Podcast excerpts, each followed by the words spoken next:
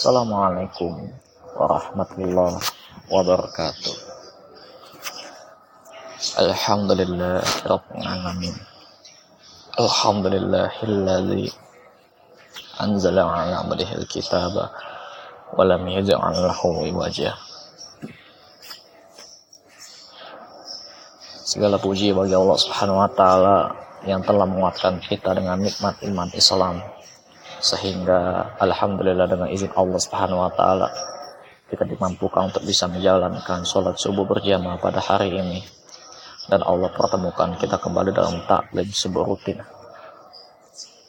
Insya Allah semoga kita semua senantiasa istiqamah mengerjakan perintah Allah, menjauhi larangannya.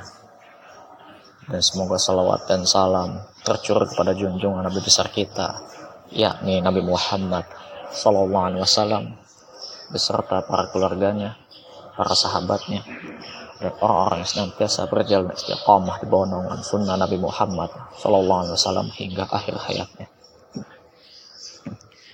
Hadirin Allah muliakan kita masih bersama Al Imam An Nawawi rahimahumullah melalui karya beliau yang bernama Kitab Riyadhus Shalihin. Semoga Allah merahmati beliau, keluarganya, orang tua beliau, guru-guru beliau, murid-murid beliau, orang-orang yang beliau cintai dan juga, dan juga seluruh kaum muslimin di mana pun berada. Hadirin Allah muliakan kita mulai membahas ayat demi ayat dan hadis demi hadis Nabi Muhammad Sallallahu Alaihi Wasallam dalam kitab Riyadhus Shalihin. Setelah kemarin kita sudah bahas panjang tentang hakikat sabar yang dibagi dalam dua bagian, yang tentunya itu bisa di, disimak ya di podcast sebelumnya bagi yang mungkin ketinggalan tujuan dari kita kemarin membahas hakikat sabar adalah untuk mematangkan prinsip kita untuk menguatkan kita atau yang minimal minimal kita paham bahwa sabar itu tidak mudah. Sabar itu tidak ada batasan hadirin. Intinya kalau kita sudah kebelet buat marah kebelet buat melampiaskan sesuatu masalah dengan robek kain misalnya. Seperti yang contohkan kemarin dalam podcast. Maka itu sudah dikatakan tidak sabar. Dan memang dikecualikan dari beberapa hal yang mengharuskan kita marah. Seperti misalnya ketika syariat Allah dihina. Nabi Muhammad SAW dihina. Ketika Islam dihina barulah kita punya sikap marah. Jangan sampai kita marah cuma gagal kehilangan sendal di masjid. Ngedumel. Eh, ini orang kayak nggak punya mata apa gitu. Gitu ya misalnya. Ya anggap sendal hilang itu berarti rezeki kita dengan sendal itu selesai habis. Kalau misalnya dicari nggak ketemu-ketemu ya sudah. Gak usah pusing. Dan mana mungkin Allah mau menakdirkan sendal kita hilang kalau itu memang masih jadi milik kita dengan izin Allah Subhanahu wa taala. Sementara kalau itu masih hak titipan yang Allah berikan kepada kita, itu nggak bakal hilang. Dan jika Allah yang mengambil sesuatu, maka tidak ada yang dapat menahannya, hadirin. Makanya dibutuhkan sabar. Karena sabar itu hukumnya wajib sebagaimana yang sudah disampaikan dalam podcast sebelumnya dan kita sudah membahas empat tingkatan kemarin juga ya. Yaitu tingkatan marah sabar merasa ridho dan syukur. Kalau kita dalam posisi di mana kita dapat suatu masalah kita malah menang-menang wae biasa-biasa aja. Gak ada respon di hati ngedumel sama sekali apalagi secara fisiknya.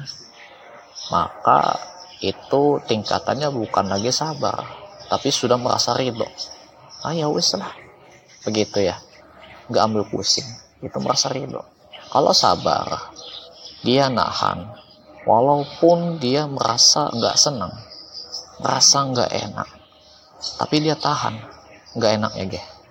Nggak marah nggak ngacos-ngacos sana sini.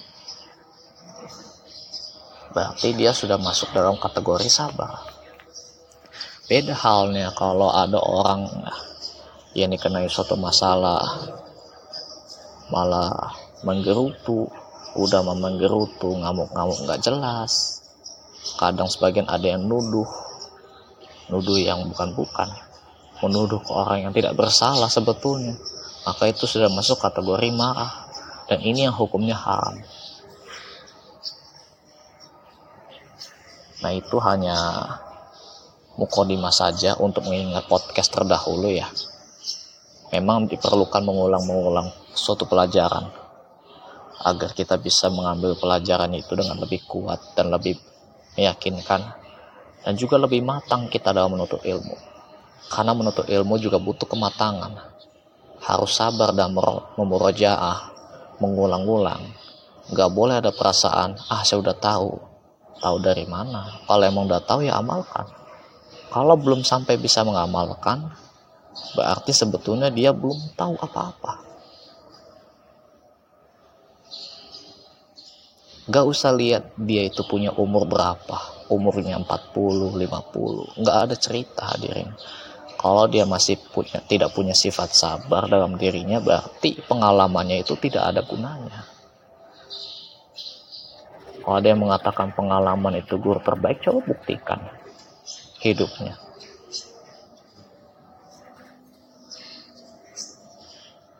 Pengalaman tiap orang beda-beda dan ujian orang pun berbeda-beda. Makanya pengalaman berbeda-beda dan itu tidak bisa dijadikan sebagai sebuah patokan kehidupan. Karena kita pun juga akan menghadapi kondisi yang berbeda di waktu yang akan datang.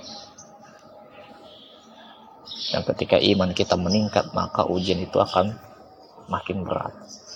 Dan supaya melewati ujian itu dengan baik butuh kesabaran. Hadirin Allah muliakan, kita sekarang membahas ayat pertama dari surat eh, dari bab sabar di Radu Solihin. Tepatnya di surat Ali Imran ayat 200 yang dicantumkan oleh Al Imam An Nawawi rahimahumullah. Surat Ali Imran ayat 200. Allah berfirman, "Ya ayyuhallazina amanu sabiru wasabiru warabitu."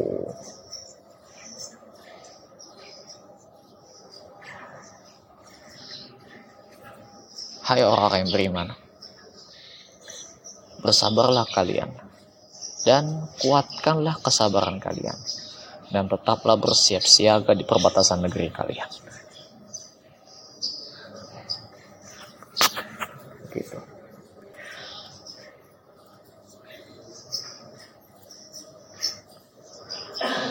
Ayat lebih lengkapnya ada tambahannya sebetulnya. Uh, kita cek lagi. Sebetulnya ayat surat Ali Imran tadi, ayat terakhir, lebih lengkapnya ada tambahannya sedikit.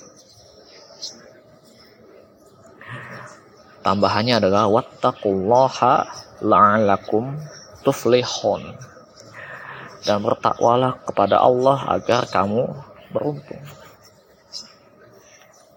gitu ya. Namun cantumkan oleh al-imam an-nawawi rahimahumullah cuman ya yuhalladzina amanusbiru wasabiru wahai orang yang beriman bersabarlah kalian dan kuatkan kesabaran kalian.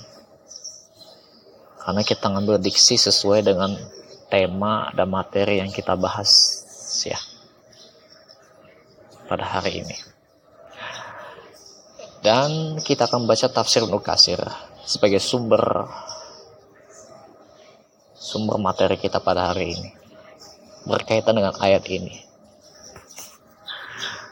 Jadi di surat Ali Imran ayat 200 Hasan Al-Basri mengatakan bahwa mereka diperintahkan untuk bersabar dalam menjalankan agama mereka yang diridhoi oleh Allah Subhanahu wa taala yaitu agama Islam. Janganlah mereka meninggalkannya baik dalam keadaan suka maupun duka dan dalam keadaan miskin maupun kaya hingga mereka mati dalam keadaan memeluk agama Islam. Hendaklah mereka bersabar serta teguh dalam menghadapi musuh-musuh yang menyembunyikan agama mereka. Hal yang sama dikatakan pula bukan cuman hanya oleh seorang dari kalangan ulama salaf saja. Nah, di sini ada sedikit penjelasan di tafsir Kasir ya. Tadi itu perkataan salah satu ulama tabi'in yang bernama Hasan al-Basri tentang ayat ini. Nah, kita lanjut tentang apa itu al-murabata. Al-murabata artinya menetapi suatu tempat ibadah dan tidak bergeming darinya. Menurut pendapat yang lain, yang dimaksud dengan murabata itu ialah menunggu waktu sholat lain sesudah mengerjakan sholat. Demikianlah menurut Ibnu Abbas, Sahal bin Sahal Ibnu Hanif dan Muhammad Ibnu Ka'ab Al-Qurazi dan lain-lainnya. Dalam hal ini Ibnu Abu Hatim meriwayatkan sebuah hadis yang diketengahkan oleh Imam Muslim dan Imam Nasai melalui hadis Malik Ibnu Habis Malik bin Anas dari Al-Ala bin Abdurrahman dari Yakub Maula Al-Hirqah dari ayahnya dari Abu Hurairah radhiyallahu anhu dari Nabi sallallahu alaihi wasallam telah bersabda Ala akhbirukum bima yamhu. Bima yamhu Allah bihil khotoya. Wa yarfa'u bihil hajats Maukah aku beritahukan kepada kalian tentang satu hal yang membuat Allah menghapuskan kesalahan-kesalahan karenanya dan meninggikan derajat disebabkannya. Nah, isbagum, isbagul wudu, yaitu menyempurnakan wudu. Alal makari di waktu-waktu yang tidak disukai. Wa kasratul khuta ila masjid. Banyak melangkah menuju ke masjid. Oh mohon maaf di sini. Wa kasratul khuta ila masjid banyak melangkah menuju ke masjid-masjid wantizaru salati ba'da salah dan menunggu waktu sholat sesudah menunaikan sholat. Walau alam kalau pemahaman pribadi sih mengatakan pengemahaman saya pribadi maksud menunggu sholat dengan sholat lain itu bisa berarti sholat wajib. Misalnya dari sholat zuhur menunggu waktu asar. Dari sholat asar menunggu waktu maghrib. Begitu. Fazalikumul ribato fazalikumul ribato maka yang demikian itulah yang dinamakan ribat ribato fazalikumul ribato maka yang demikian itulah yang dinamakan ribat fazalikumul ribato maka yang demikian itulah yang dinamakan ribat Nabi SAW mengatakan ribat itu tiga kali. Nah, Ibnu Murdawai mengatakan telah menceritakan kepada kami Muhammad Ibnu Ahmad telah menceritakan kepada kami Musa bin Ishaq. Telah menceritakan kepada kami Abu Juliaifa Abu Juliaifa Ali bin Yazid Al-Khufi. Telah menceritakan kepada kami Ibnu Abu Karimah dari Muhammad Ibnu Yazid dari Abu Salama Ibnu Abdurrahman yang menceritakan bahwa Abu Hurairah radhiyallahu anhu datang kepada kami di suatu hari. Lalu ia berkata, Tahukah engkau, wahai anak saudaraku, berkenaan dengan apakah ayat ini diturunkan di surat Ali Imran tadi barusan? Nah, yaitu ingatlah sesungguhnya di masa Nabi SAW tidak ada peperangan yang memerlukan mereka untuk bersiap siaga di perbatasan negerinya akan tetapi, ayat ini diturunkan berkenaan dengan suatu kaum yang meramaikan masjid-masjid. Menunaikan sholat di waktunya masing-masing. dan mereka melakukan zikir kepada Allah di dalamnya. Nah, berkenaan dengan mereka lah ayat ini diturunkan. Yaitu firman Allah Subhanahu wa taala, "Ya ayyuhallazina amanu sabiru wasabiru warobitu." Hai orang yang beriman, bersabarlah kalian dan kuatkanlah kesabaran kalian dan tetaplah bersiap siaga. Sini dimaksud bersiap siaga di perbatasan negeri kalian artinya. Nah, isbiru, bersabarlah kalian. Maksudnya itu bersabar dalam menunaikan sholat lima waktu. Sabar. Kita padahal sudah dikasih jatah hanya lima waktu dalam sehari. Tapi banyak dari kita yang tidak sabar untuk menunaikan sholat tidak pada waktunya. Eh, untuk sholat pada waktunya. Banyak orang yang kepengen sholat itu di luar waktu sholat yang telah Allah tentukan. Secara fikih memang sebetulnya selama masih waktunya sholat tidak masalah hadirin. Tapi kalau ketika sudah azan berkumandang, selayaknya, sebagus akhlaknya, bagus-bagusnya akhlak, bagus-bagusnya adab, langsung jalan ke masjid untuk tunaikan sholat. Bukan ngulur waktu sholat. Nah, itu makna isbiru dalam ayat tadi. Lalu wasobiru dan kuatkanlah kesabaran kalian. Maksudnya kuatkan kesabaran kalian dalam menahan keinginan dan hawa nafsu kalian.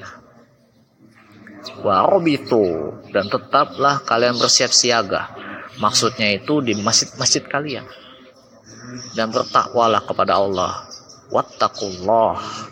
Bertakwalah kepada Allah terhadap semua hal yang membahayakan diri kalian la'allakum tuflihun supaya kalian beruntung. Jadi kalau kita baca baca potongan demi potongan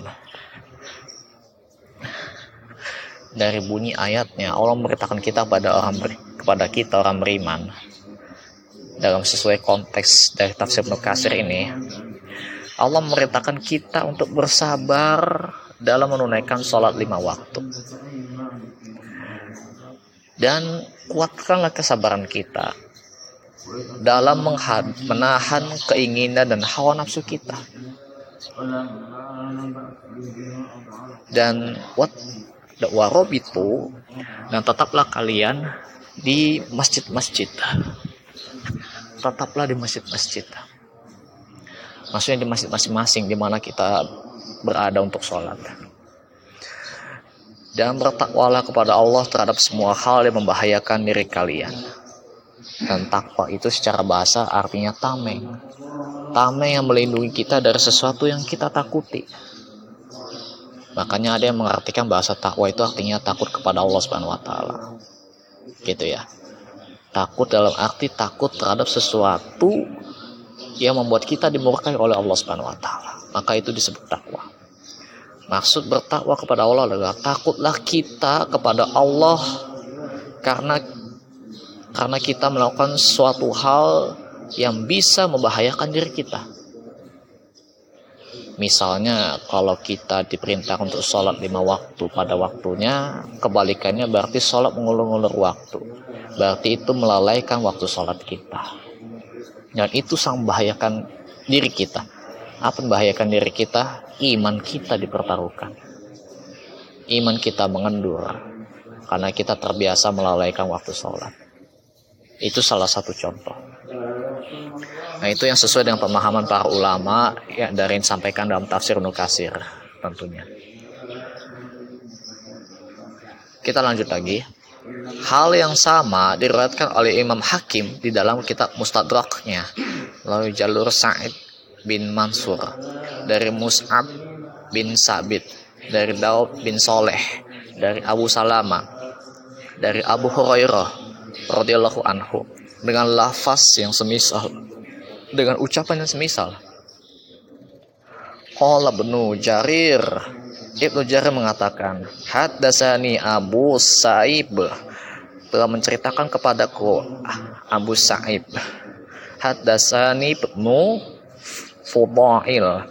Telah menceritakan kepadaku Ibnu Fudail an Abdullah bin Sa'idin Sa'idil Makburid dari Abdullah ibn Sa'id al-Makbar Anjadid Anjadi dari kakeknya. Anshuraj Anshurahbila dari Syurahbil. Dan kita persingkat saja. An Ali radhiyallahu anhu. Dari Ali radhiyallahu anhu qala Ali radhiyallahu anhu mengatakan Qala Rasulullah sallallahu alaihi wasallam Rasulullah sallallahu alaihi wasallam bersabda Ala adullukum ala ma yukaffiridz dzunubah wal khotoya Maukah aku tunjukkan kalian kepada hal-hal yang dapat menghapuskan dosa-dosa dan kesalahan-kesalahan? Hmm. Isbagu wudu yaitu menyempurnakan wudu alal makarih. Menyempurnakan wudu di waktu-waktu yang tidak disukai. Wantizoru salati ba'da salat menunggu salat lain sesudah menunaikan salat. Fazalikum ribato maka yang demikian itulah yang dinamakan ribat. Saya ulang lagi, Nabi SAW bersabda, beliau memberikan sebuah motivasi. Ala dulukum ala ma yukaffiru zunubi zunubah wal khotoya. Maukah aku tunjukkan kalian? Maukah aku tunjukkan kepada kalian hal-hal yang dapat menghapuskan dosa, dosa dan kesalahan-kesalahan? Zunuba itu dosa. Khotoya itu kesalahan. Kalau bahasa kita khotoya itu khilaf. Kesalahan yang tidak disengaja gitu ya.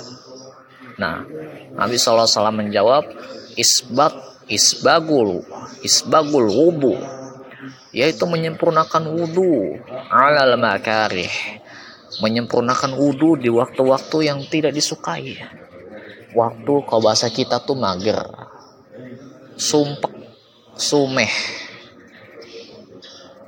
Tentu yang sudah kebayang menyempurnakan wudhu di waktu yang tidak disukai itu misalnya waktu subuh. Karena di waktu itu dingin menggigil dan terkadang ada resiko masuk angin. Kalau yang tidak terbiasa. Apalagi di Indonesia ini kadang ada hujan.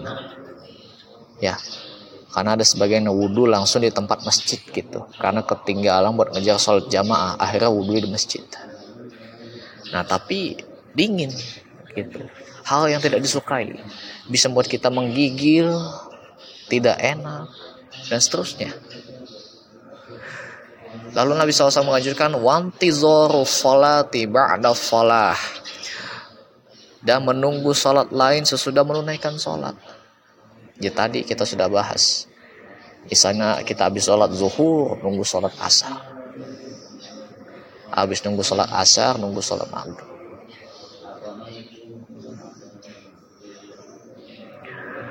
Fazalikum ribato dan menung dan maka yang demikian itulah yang dinamakan ribat.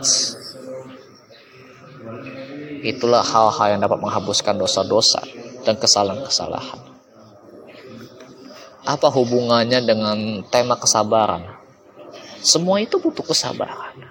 Menyempurnakan wudhu di waktu yang tidak disukai itu butuh kesabaran. Kita aslinya tidak suka. Kita aslinya itu merasa malas. Lah wudhu di waktu sholat aja sih nggak apa-apa gitu. Tapi ada sebagian yang nggak mau menjaga wudhu. Misalnya udah jaga wudhu nih, pagi-pagi habis subuh nggak batal nggak kentut nggak kencing.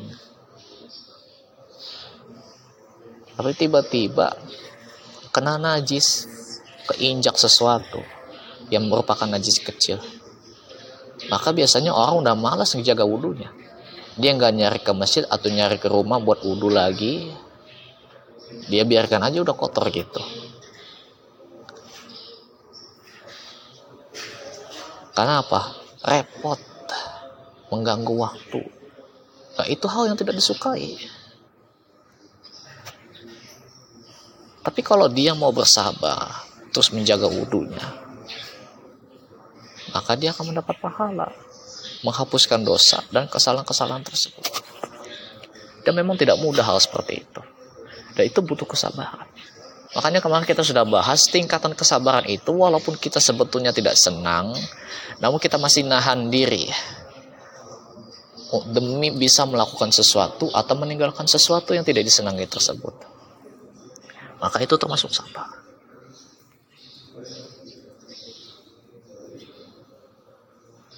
Dan banyak banyak hadis dan banyak cerita para sahabat yang semisal yang menjelaskan tentang keutamaan seperti ini.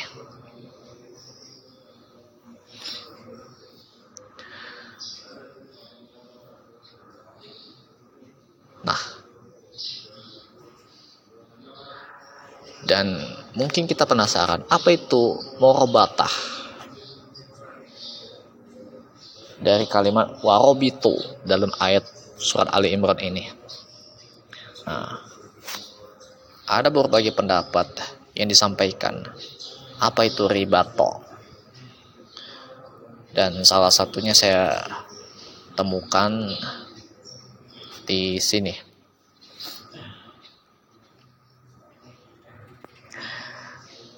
Menurut pendapat yang lain, makna yang dimaksud dengan murabata itu dalam ayat ini adalah bersiap siaga di perbatasan negeri terhadap ancaman musuh menjaga tapal batas negeri Islam dan melindunginya dari serangan musuh yang hendak menjarah negeri-negeri Islam. Banyak hadis yang menganjurkan hal ini dan disebutkan bahwa tugas ini pahalanya besar. Imam Bukhari meriwayatkan dalam kitab sahihnya melalui Sahal Ibnu Sa'ad As-Sa'di bahwa Rasulullah SAW pernah bersabda, ribatu yaumin fi sabilillahi khairu minat dunya wa ma 'alaiha.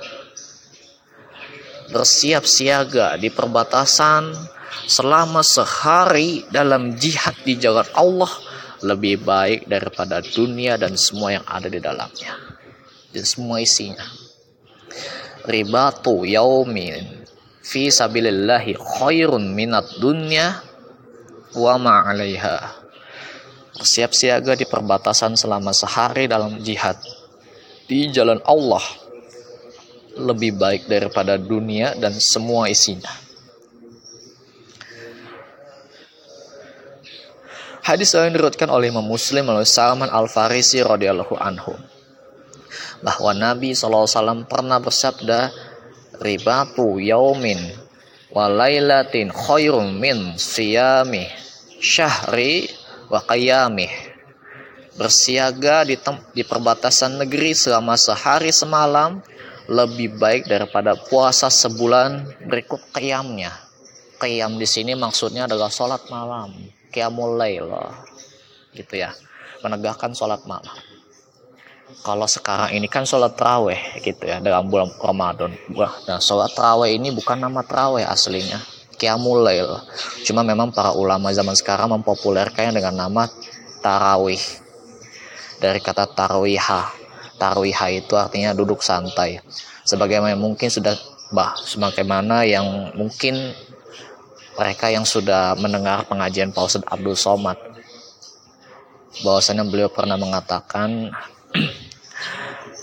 tarwiha itu artinya duduk santai dan itu menunjukkan suatu sifat. Ya. Itu tarawih itu sifat sholatnya bukan nama sholat. Nama sholatnya kiamulail sholat malam. Sebagaimana sholat lain. Hanya memang khusus di bulan Ramadan seperti ini orang mempopulerkan dengan nama sholat tarawih gitu ya. Tapi yang perlu saya katakan dan mungkin juga sudah sering banyak yang mendengar pengajian Ustadz Abdul Somad atau Ustadz Aduh ada hidayat tarawih itu bukan nama sholat tapi sifat sholat. Dari kata tarwiha artinya duduk santai. Disebut duduk santai itu karena sholatnya mereka lama. Tidak seperti kita di masyarakat ini yang kebat kebut itu bukan duduk santai namanya. Itu olahraga dan semoga kita diberi hidayah dan semoga orang-orang yang mohon maaf sholatnya cepat diberi hidayah oleh Allah Subhanahu wa taala untuk bisa menemukan sholat yang khusyuk yang tidak terburu-buru yang tumak ninah dan yang senantiasa bisa memperbaiki akhlak kita dengan sholat tersebut. Jangan sampai kita menghadap Allah Subhanahu wa taala itu seperti orang yang gak jelas dalam meminta pertolongan kepada orang lain kita minta pertolong kepada orang lain kan nggak belabat belabat belabat belebet nggak gerasa gerusuh. Nggak minta dengan ngomong ngomong cepat. Ngomongnya santai. Yang penting tersampaikan permintaan tolong. Tapi masa kita menghadap Allah seperti itu? Itu adab. Gitu ya. Nah, lalu Nabi SAW melanjutkan ini sebetulnya kita tidak bahas terawih ya. Mohon maaf. Nah, lalu Nabi SAW melanjutkan wa in mata jaro alaihi amaluhud lazi kana ya'maluh dan jika ia gugur maka dialirkan kepadanya semua amal perbuatan yang biasa diamalkannya wa ujriya alaihi razqah rizku dan dialirkan kepadanya rizki. Wa aminal fatan wa aminal fatan dan serta selamatlah ia dari fitnah. Jadi maksudnya adalah ribatu yaumin walailati khairun min siyamin syahri wa qiyamih bersiaga di perbatasan negeri selama sehari semalam lebih baik daripada puasa sebulan. Berikut salat malamnya. Wa in mata jaro alaihi amaluhul lazi kana ya'maluh. Dan jika ia gugur maka dialirkan kepadanya semua amal perbuatan yang biasa diamalkannya. Wa ujriya alaihi rizquh. Dialirkan kepadanya rizki wa minal fattan serta selamatlah ia dari fitnah atau fitnah yang dimaksud di sini dalam tafsir artinya siksa kubur. Nah, begitu. Nah, banyak hadis lain mengatakan demikian, namun ini memang sangat banyak sekali. Silakan dibaca dalam tafsir Nukasir. Cek ya. Banyak sekali hadis ini terutama diriwayatkan oleh Imam Ahmad ya yang semisal membahas tentang hadis tadi barusan.